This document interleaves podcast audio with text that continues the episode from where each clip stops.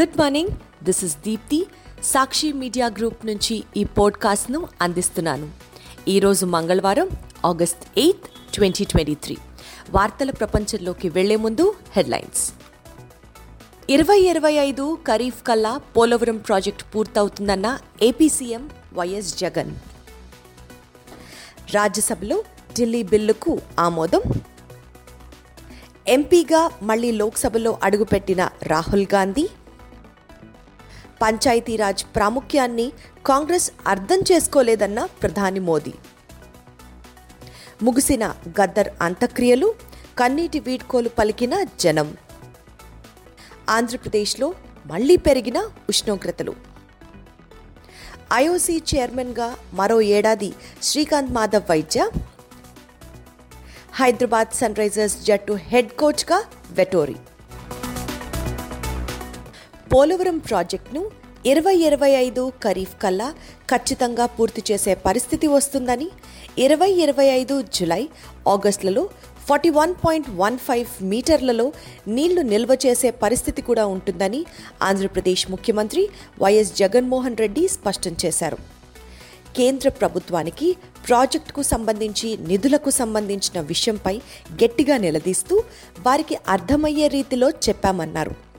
ఇవన్నీ చేసిన నేపథ్యంలో వారిలో కొంత కదలిక వచ్చి సానుకూల వాతావరణంతో రేట్లు రివైజ్ చేసి మళ్ళీ ప్రాజెక్టును పూర్తి చేసే కార్యక్రమానికి అడుగులు వేస్తున్నామని వివరించారు. సోమవారం ఏలూరు జిల్లా పోలవరం నియోజకవర్గంలోని ముంపు మండలమైన కుకునూరులో ముఖ్యమంత్రి క్షేత్రస్థాయిలో పర్యటించారు. గత వారంలో వచ్చిన వరదలకు కుకునూరులో పూర్తిగా నష్టపోయిన గొమ్ముగూడెం గ్రామంలో పర్యటించి వరద బాధితులతో మాట్లాడారు. అనంతరం అక్కడి ప్రజలతో ముఖాముఖి నిర్వహించారు. వరద బాధితులకు సహాయం చేసే విషయంలో ఎక్కడా వెనుకడుగు వేయడం లేదన్నారు. వరదలొచ్చిన వెంటనే కలెక్టర్కు ఆదేశాలిచ్చి కావాల్సిన నిధులు సమకూర్చామని ముఖ్యమంత్రి వైఎస్ జగన్ తెలిపారు.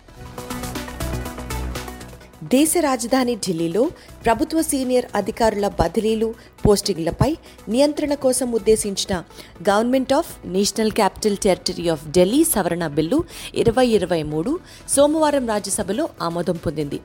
కేంద్ర హోంశాఖ మంత్రి అమిత్ షా బిల్లును సభలో ప్రవేశపెట్టారు. సుదీర్ఘ చర్చ అనంతరం సభాపతి ఓటింగ్ నిర్వహించారు.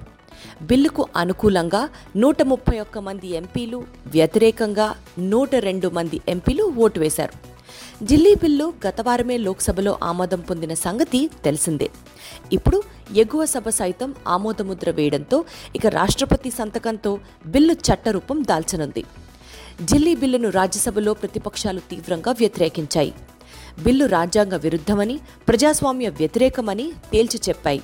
అయితే ఈ బిల్లును తీసుకొచ్చింది కేవలం ఢిల్లీ ప్రజల హక్కులను కాపాడడం కోసమేనని అంతే తప్ప ఆమ్ ఆద్మీ పార్టీ ప్రభుత్వ అధికారాలను లాక్కోడానికి కాదని అమిత్ షా తేల్చి చెప్పారు.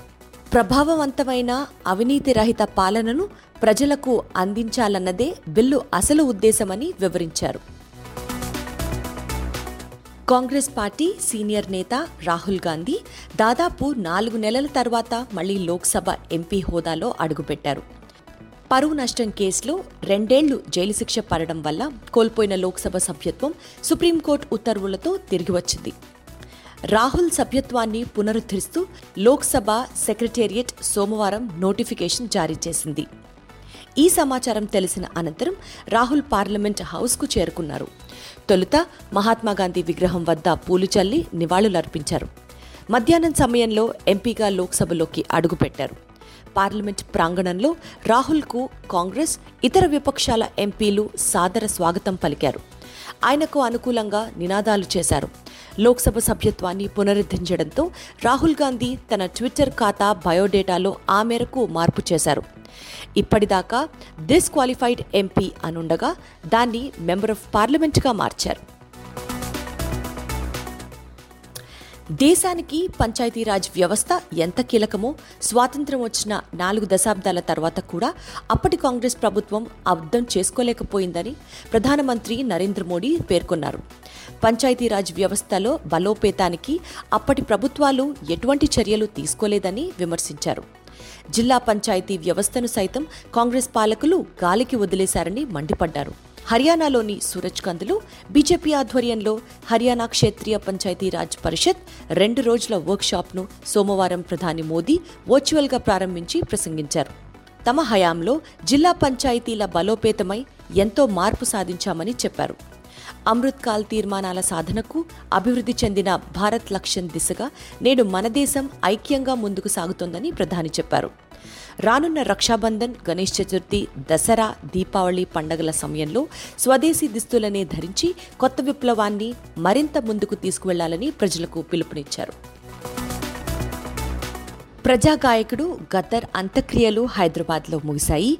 వేలాదిగా తరలివచ్చిన జనంతో సోమవారం సాయంత్రం హైదరాబాద్లోని ఆల్వాల్ భూదేవి నగర్ చుట్టుపక్కల ప్రాంతాలు మహాప్రభంజనాన్ని తలపించాయి. అమర్ రహే గద్దర్ జోహార్లు గద్దర్ అన్నా అంటూ ఆయన అభిమానులు ఇచ్చిన నినాదాలు హోరెత్తాయి. ప్రభుత్వ అధికార లాంఛనాల మధ్య బౌద్ధమత సాంప్రదాయాల ప్రకారం గద్దర్ అంత్యక్రియలను నిర్వహించారు.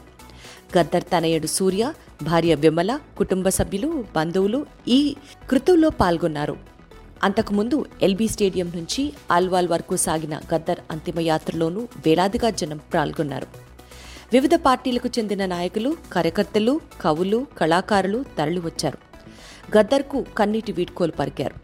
గద్దర్కు ఆయన నివాసంలో తెలంగాణ ముఖ్యమంత్రి కె. చంద్రశేఖరరావు నివాళులర్పించారు. ఆంధ్రప్రదేశ్ వాతావరణం మళ్ళీ సెగలు కక్కుతోంది. కొద్ది రోజుల నుంచి ఉష్ణోగ్రత తీవ్రత అధికమై పగటిపూట ఎండ చుర్రుమంటోంది. వర్షాకాలంలో ఇలాంటి వాతావరణం అరుదుగా కనిపిస్తుంది.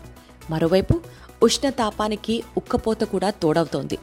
ఇది ప్రజలను తీవ్ర అసౌకర్యానికి గురిచేస్తోంది. ఇటీవల బంగాళాఖాతంలో ఏర్పడిన అల్పపీడనం బలహీనపడిన తర్వాత రాష్ట్రంలో ఈ వాతావరణం నెలకొంది. వారం రోజులుగా ఇదే పరిస్థితి ఉంటోంది. ఉదయం తొమ్మిది గంటలు దాటితే చాలు ఎండ ఊపందుకొని సాయంత్రం వరకు కొనసాగుతోంది. సూర్యుడి నుంచి నేరుగా కిరణాలు పడడం వల్ల ఉష్ణోగ్రతలు పెరిగి ఎండల ప్రభావం కనిపిస్తోందని వాతావరణ నిపుణులు చెబుతున్నారు.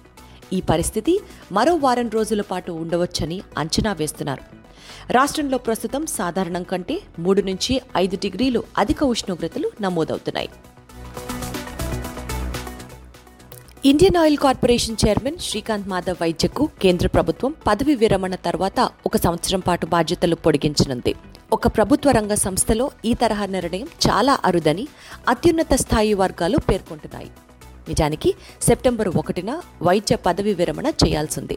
శ్రీకాంత్ మాధవ్ వైద్య కాంట్రాక్ట్ విధానం ప్రాతిపదికన సంస్థకు మరో ఏడాది పాటు చైర్మన్గా కొనసాగుతారు.